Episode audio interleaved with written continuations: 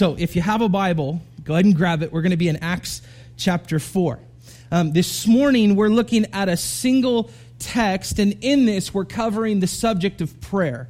Uh, we're just doing a single message this morning, and we're looking at what happens when the church prays together. And really, to give you some, some context to kind of help us, what I've uh, noticed is that family dynamic often plays a role in how we go about our relationship with God. And, and not always, but really, what, what I mean by that is that if mom and dad didn't pray ever, you probably don't.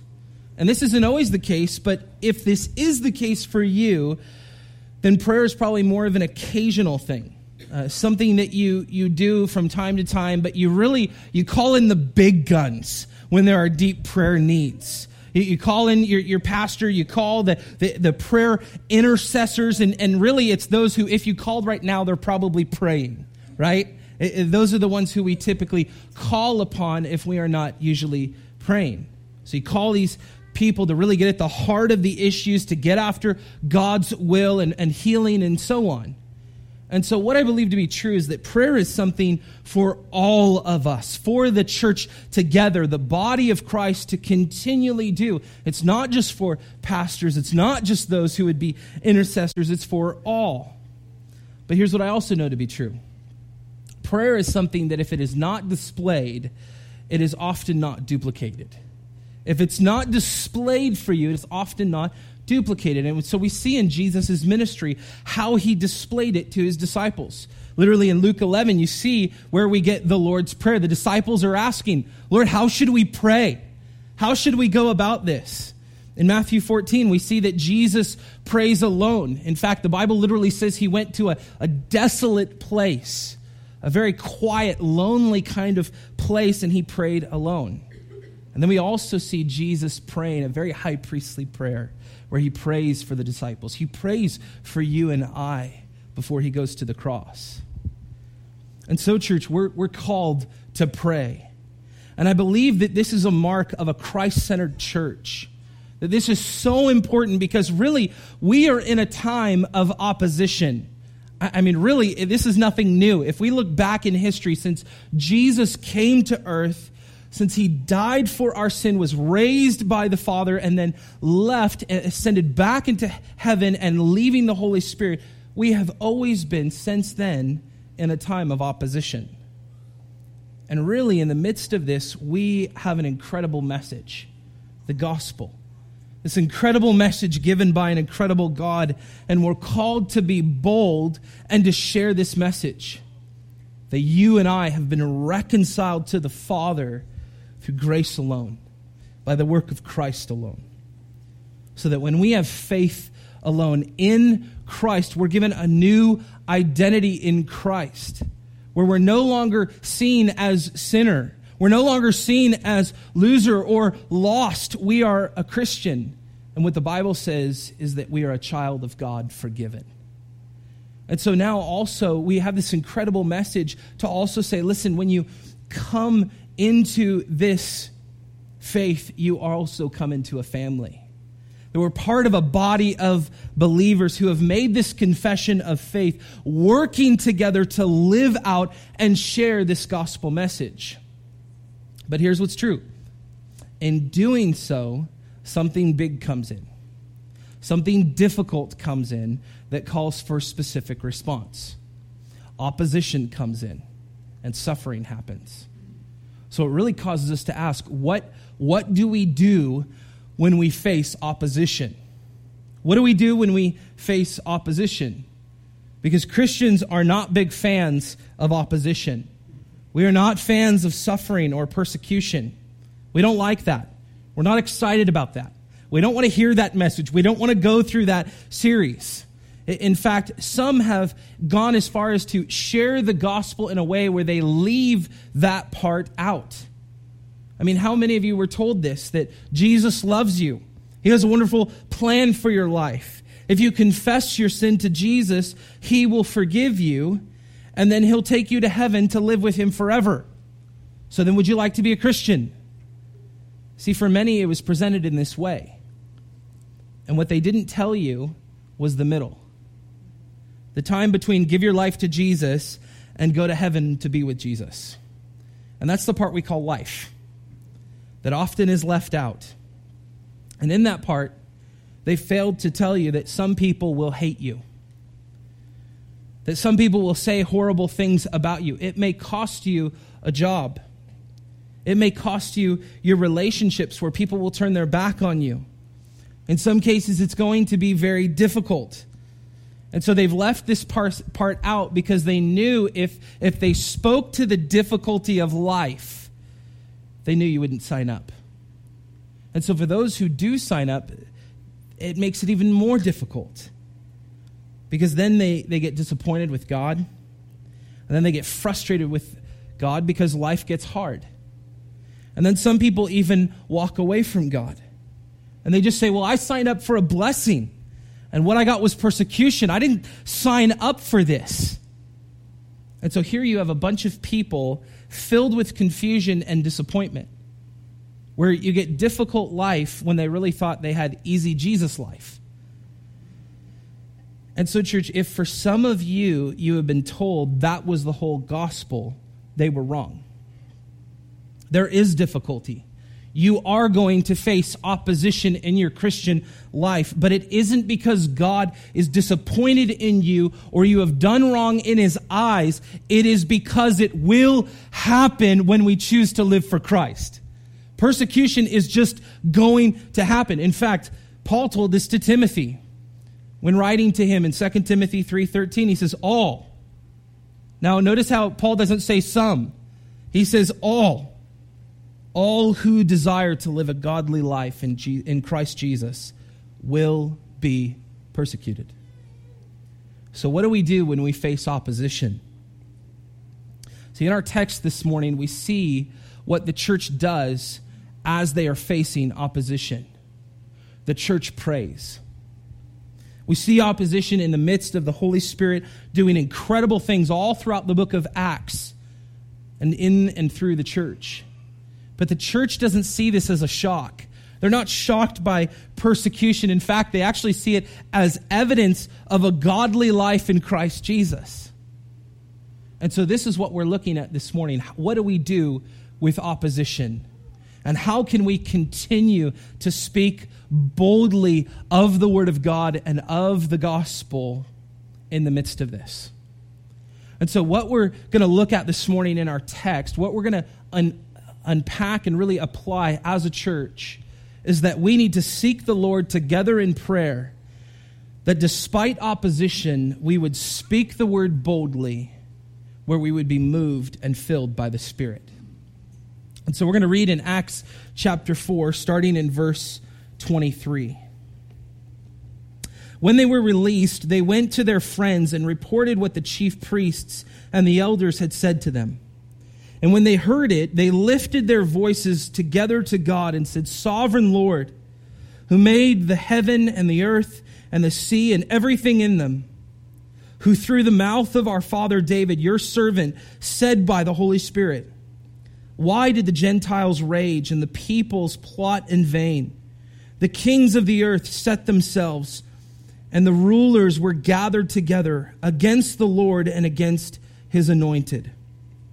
For truly, in this city there were gathered together against your holy servant Jesus, whom you anointed, both Herod and Pontius Pilate, along with the Gentiles and the people of Israel, to do whatever your hand and your plan had predestined to take place.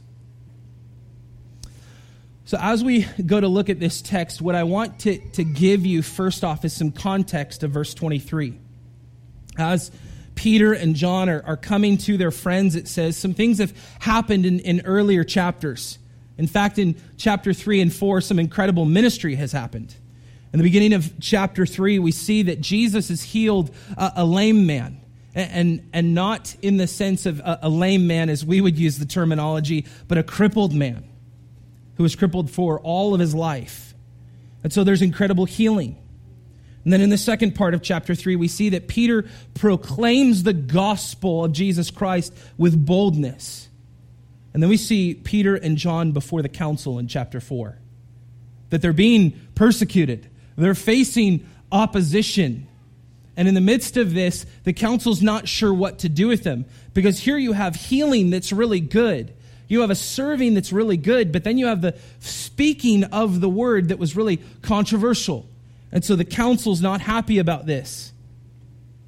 And so then we see in the end of also this piece that Peter, filled with the Holy Spirit, continues to speak with boldness. And so this is the setup that's happening. And now Peter and John are going back, it says, to their friends. So now, as we get into our text, starting in verse 23, what's so amazing and what's so encouraging that I hope we do not miss is that in verse 23, it says they went to their friends. So, verse 23 doesn't say that they're going to the apostles, they're going to their friends. And this is incredible for you and I because this is what Christians do when they face opposition. They go to their Christian friends and they pray. That in the midst of opposition, they go before the Lord, they press into God together in prayer. And so, for us to understand in this, this is a powerful prayer. It isn't a, a silent request or some small mantra, it, it's a deep and heartfelt pleading of true believers for God to continue to work in and through them. And so in verses 24 through 28, we see the beginning of their prayer. And first, we see as they come before God, they spoke with an intentional heart posture when they said, Sovereign Lord. Now, when we, when we speak of the sovereignty of God, it's that He rules the universe, that He alone is in control. And then we see that they don't just say that he's sovereign, but that he's sovereign Lord. And this word is not the usual word for Lord in the New Testament. It's a Greek word that was used as someone who was a slave owner or ruler over who had great power that was unquestionable. And so when the church prays, Sovereign Lord, they pray with power and confidence because they know that God is in control that He alone is in control over all things, that He alone is sovereign and He alone is Lord. And see, when we pray, we often forget, I think, just who it is we pray to. I think we all have these different ideas, and unfortunately, sometimes we have this tendency to go before the Lord in the context of how we maybe see our earthly father, an earthly father figure, rather than truly who the God of the Bible is. And so, church, let me remind you it is that we are praying to the God of the universe who made all things and has authority over all things. I mean, for us, I think sometimes we just get into the motion where we forget that every breath we breathe is under the glory of a sovereign God, is under the submission of a sovereign God. And so let me ask you what do your prayers and even your postures say about your obedience towards God? And especially your knowledge of who He is. When you come before God, do you know who you are praying to? Because, see, I, I, believe that often we, we have small and sometimes empty prayers or even small and non existent prayer lives because we don't know who we are praying to. So then, of course, we don't know how to pray or what to pray. And so I would ask you do you understand that God is sovereign over all? That for those of you that are Christians, He is Lord over your life. You see, in the text, the church, as they prayed, looked to God as their ultimate authority. They knew God. And in fact, they knew God as creator who is in control. He's in control over all things, that He is God, as the text says, who made the heaven and the earth and the sea and everything in them. So, really, I would, I would argue almost if God is not the ultimate authority in your life, then are you really praying to the God of the Bible? I mean, at least you're not doing so in submission. Because if you do not personally know him, you're not truly seeking him. So I love what Spurgeon said when he spoke about the sovereignty of God. He said, Men will allow God to be everywhere except on his throne. Men will allow God to be everywhere except on his throne. So let me tell you this, church. Those submitted to God see him on his throne because they have surrendered that they are not. And so for the Christian, and for the church in this text, this is the prayer that is being prayed that God alone is on the throne, that He is sovereign Lord. And we see then in verse 25 that the believers look further to God by looking to His Word. The, the prayer being prayed quotes Psalm 2. And from Psalm 2, they understand that they should expect this sort of opposition and not be troubled because God was in control of all things. That even as the Holy Spirit worked through David in the Psalms, they saw the hand of God at work. See, church, when we pray, we need to see, and we even have the ability to see, our circumstances and our opposition in light of God's word. Uh, I've shared with you before, and even this morning in worship, how I read the psalm every year that is my age. And so this, this year I'm on Psalm 29. And let me tell you the truth of God's word that is not just in the context uh, of my, of my uh, verse that I focus on that year. God continues to speak through his word. God continues to speak through his word. I can spend a year in a text and never leave it, never need to leave it, never want to leave it because I have learned all of its truths and all of its power. God continues to speak through his word. So, church, let me challenge you know the word, love the word, pray the word, share the word. That we would be a church that is so devoted to the Word of God that it just oozes into every area of our life. That there isn't an opportunity after service, there isn't an opportunity in every area of our lives where we wouldn't seek to bring the Word of God into that space. Know the Word, love the Word, pray the Word. See, we see from this text this beautiful prayer as the word is being brought into it. And we see this beautiful connection between verse 25 and 26 and verse 27 and 28. That the church is acknowledging that in the Old Testament, when the Holy Spirit spoke through David in the Psalms, he was writing of what was to come in Jesus. That people would reject him, that the, that the world would in fact hate him, and that for those who put their life in Christ, they would face persecution, they would face opposition. And really, what we need to understand this was all by the will of our sovereign Lord who is seated on the throne. This was all by the will of our sovereign Lord who is seated on the throne. And so they prayed this in verse 28 when they said that all of this was done to do whatever your hand and your plan had predestined to take place. See, it's strange to some, and in my study, strange to quite a few, that the doctrine of predestination is mentioned here. But I believe it's, it's no mistake. I believe it's no small piece. It's, in fact, a beautiful explanation of the sovereignty of God that man may be in rebellion against the Most High, but he is still ultimately the slave of God's predestination and his divine plan. That you can see God as not being on the throne, but that does not remove him from his throne. And so they're saying, in the midst of these threats, those who do not know you like we know you, we know that you're still in control over all of this that as man sins with his free will, even to the extremes and the, the lengths of wreckage, still, even in this, God is in control. That where he rules and he governs, he does so even over that sinner to his own good pleasure. So, this is what the church is praying.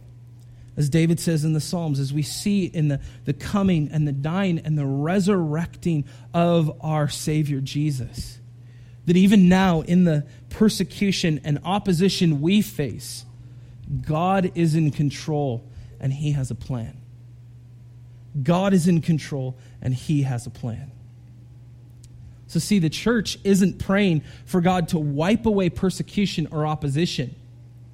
They're praying that God would make them bold so they could continue to speak.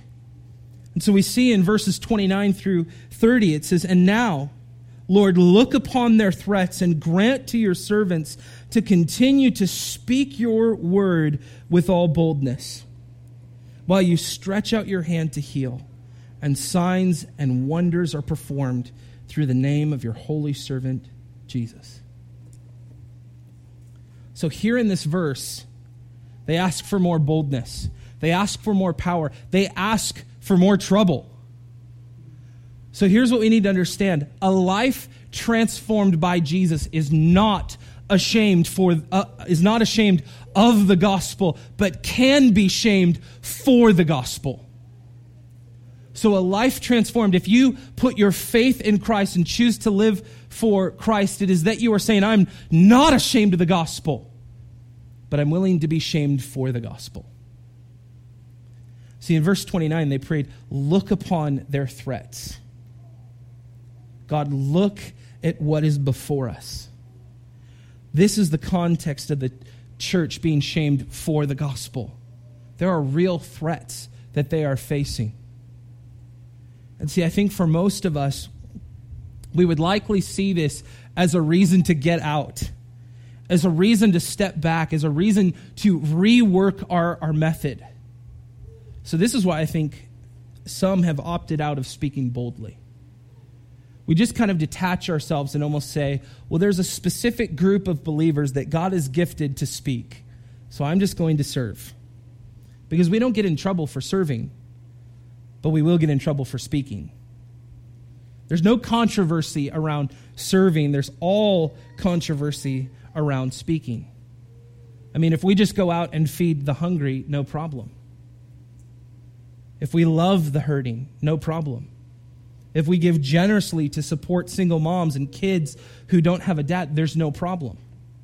If we volunteer in the public schools to be part of the community and love the kids, there's no problem if we collect coats for the, for, for the cold, if we uh, select food for those that are hungry, not a problem. But when we begin to speak and say, Jesus loves us, and he told us to tell you the great news of how he loves you, well, then that's a problem. This is when we've spoken of what we've said. So, a lot of Christians like to turn Christianity into nothing but serving. And to get rid of speaking altogether because it's speaking that really causes suffering. And so, really, how I would view this is almost like two tires on a bike. This is why Christianity sometimes is so difficult for so many. It's like you're trying to pedal down the road with one tire on the back. It's going to be difficult for you because you're not doing what Jesus instructed you to do. And it's all at the desire of removing yourself from opposition. But what we need to understand is that Jesus served and Jesus spoke. And so, what we know to be true of that is that Jesus' people are to serve and are to speak. And really to do so boldly, not cowardly. So, church, for you and I, despite opposition, despite suffering that may come to us, we need to pray for boldness. We see in verse 29 that they prayed that God would grant his servants to continue to speak and to speak his word with all boldness. And so, in this, this request is not, God, do great things for us. Do great things that we would look awesome. This is a request of God, would you do what brings you most glory? would you get the glory for filling us with boldness? So they are servants.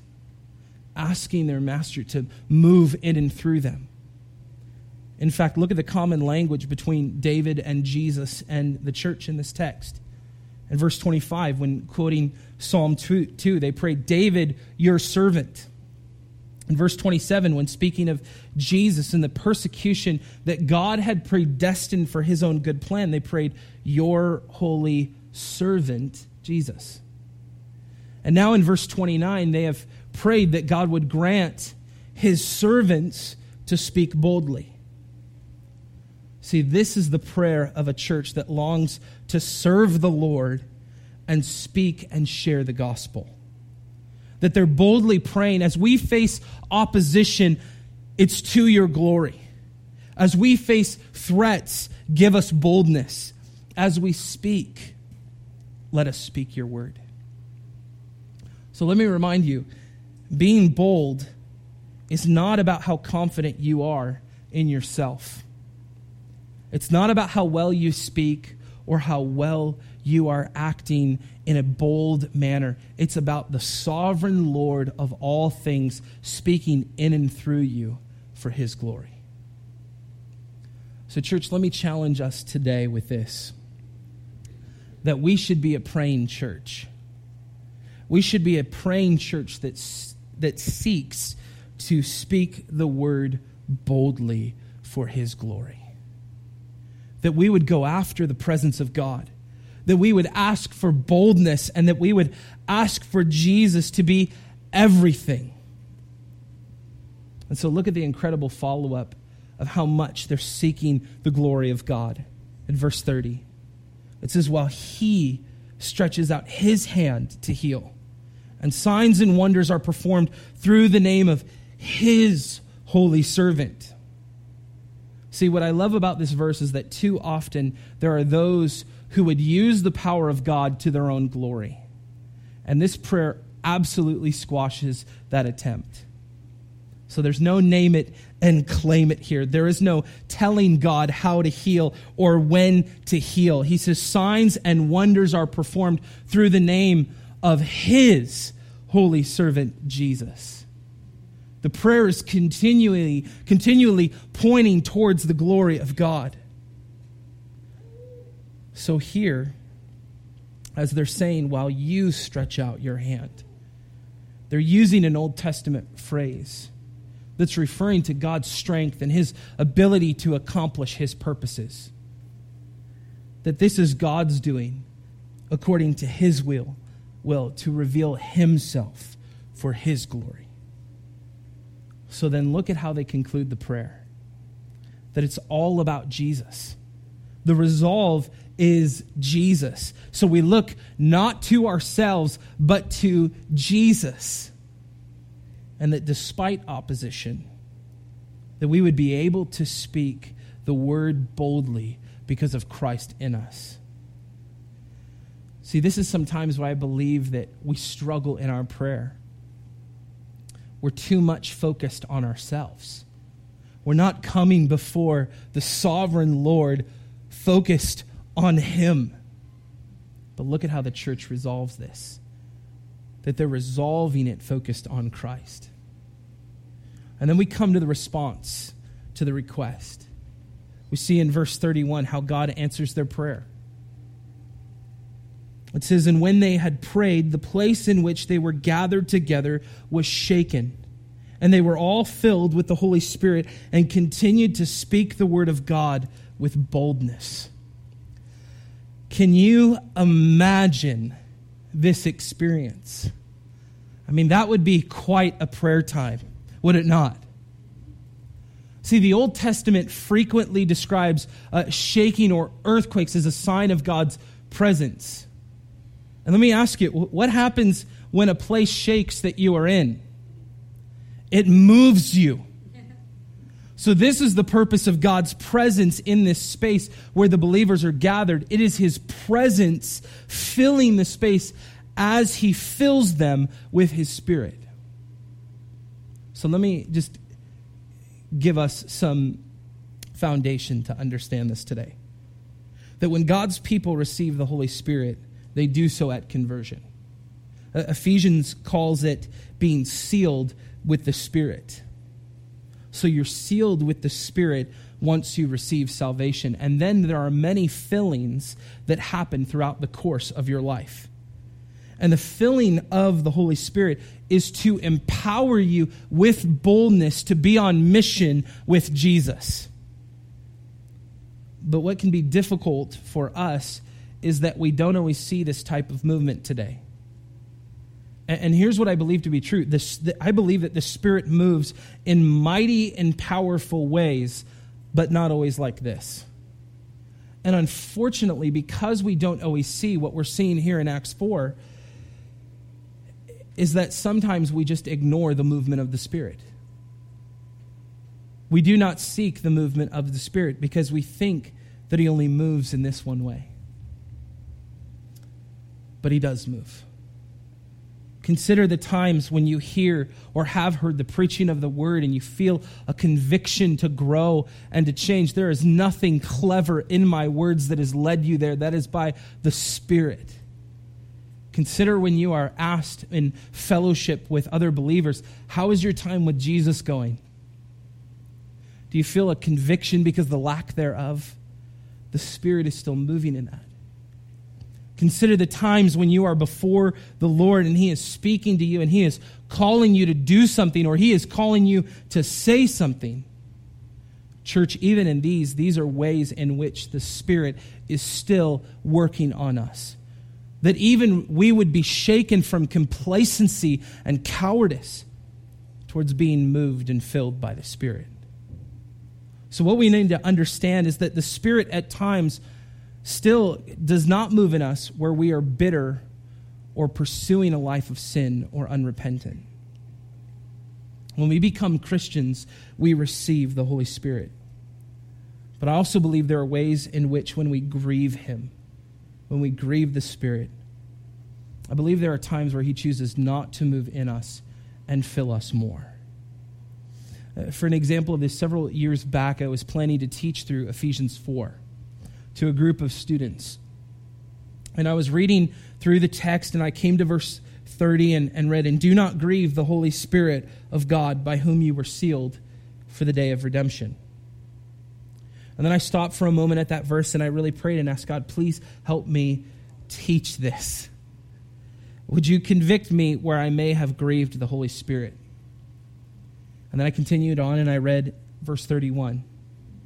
Let all bitterness and wrath and anger and clamor and slander be put away from you, along with all malice. And in that moment, the Holy, the Holy Spirit revealed to me an area of bitterness in my life. That in fact, I was bitter against my father because he had battled alcoholism and it was destroying our family, it was hurting our family. And I was downright bitter. And I just remember falling on my face, weeping, just asking the Holy Spirit, forgive me for how I have grieved you with my deep bitterness. And as I got up, I continued to pray. I continued to prepare. I called my father and I met with him and I said, Will you forgive me? Here's what I'm reading. Here's what I'm studying. Here's what I'm going to be preaching. Will you forgive me? And through that, there was in that time a movement of the Spirit that I saw that I did not see before. In fact, through sharing of that uh, text in Ephesians 4 and sharing of my conviction that I was grieving the Holy Spirit, in fact, in that context, we saw those come to faith in Christ. So here's what I will tell you, church. There are, there are times I believe that the Spirit is not moving in and through us because we are not pursuing the Father in repentance, in relationship, in genuine faith. And so let me ask you, as I asked you before, what do your prayers and your postures say about your obedience towards God? I mean, let me challenge us even again, church, that we should be a praying church that seeks to speak the word boldly. that we would go after the presence of God, that we would repent and be moved, that we would ask for boldness, that we would ask for Jesus to be everything. Look at the response and the result in verse 31. As the believers are going before the Lord in prayer, filled with the Spirit, then, it says at the end, they continued to speak the word of God with boldness. This boldness is necessary for us today. Because, as I said at the beginning, we have an incredible message given by an incredible God. And we are called to be bold and to share this message. And remember, church, like I said, this is not something we are doing alone that we do so by the power of the Holy Spirit through the working of a sovereign God. And also, this is something we do together. And so, what I would say in, in our time as we come to a close is that for some of us, if you've come in this morning and you have not placed your faith in Christ, what I would, what I would almost challenge you in is is it that you want to be in control? Is it that in your life you're wanting to be sovereign? Because what this text clearly tells us is that ultimately you are not. God is always in control. And maybe, secondly, it's because as you've heard this message, you know that you're going to suffer and you don't want to suffer. But let me close our time by encouraging us with this truth and, also not just to the non believer, but to the believer. For us as a church, that as Jesus has suffered for you on the cross, he will also suffer with you. That as you face suffering and opposition, what we know to be true of the word is that you will learn to love him more, become like him more, and that suffering in part is part of God's good and sovereign plan. So, church, let me encourage us to put our trust continually in Christ. In fact, for the non believer, that you would turn from your sin and that you would trust in Him alone. So, this then for us is why we seek Him in prayer why we go before the Lord, asking Him for boldness, that despite opposition, we would speak the word boldly and be moved and filled by the Spirit. Where we would boldly share with those that even speak threats and those that don't yet know Christ. And so, church, this morning, as we come to a close, let me ask you this question for us to consider this week together. Are we praying for boldness to speak the Word of God? Are we praying for boldness to speak the Word of God? Let's pray.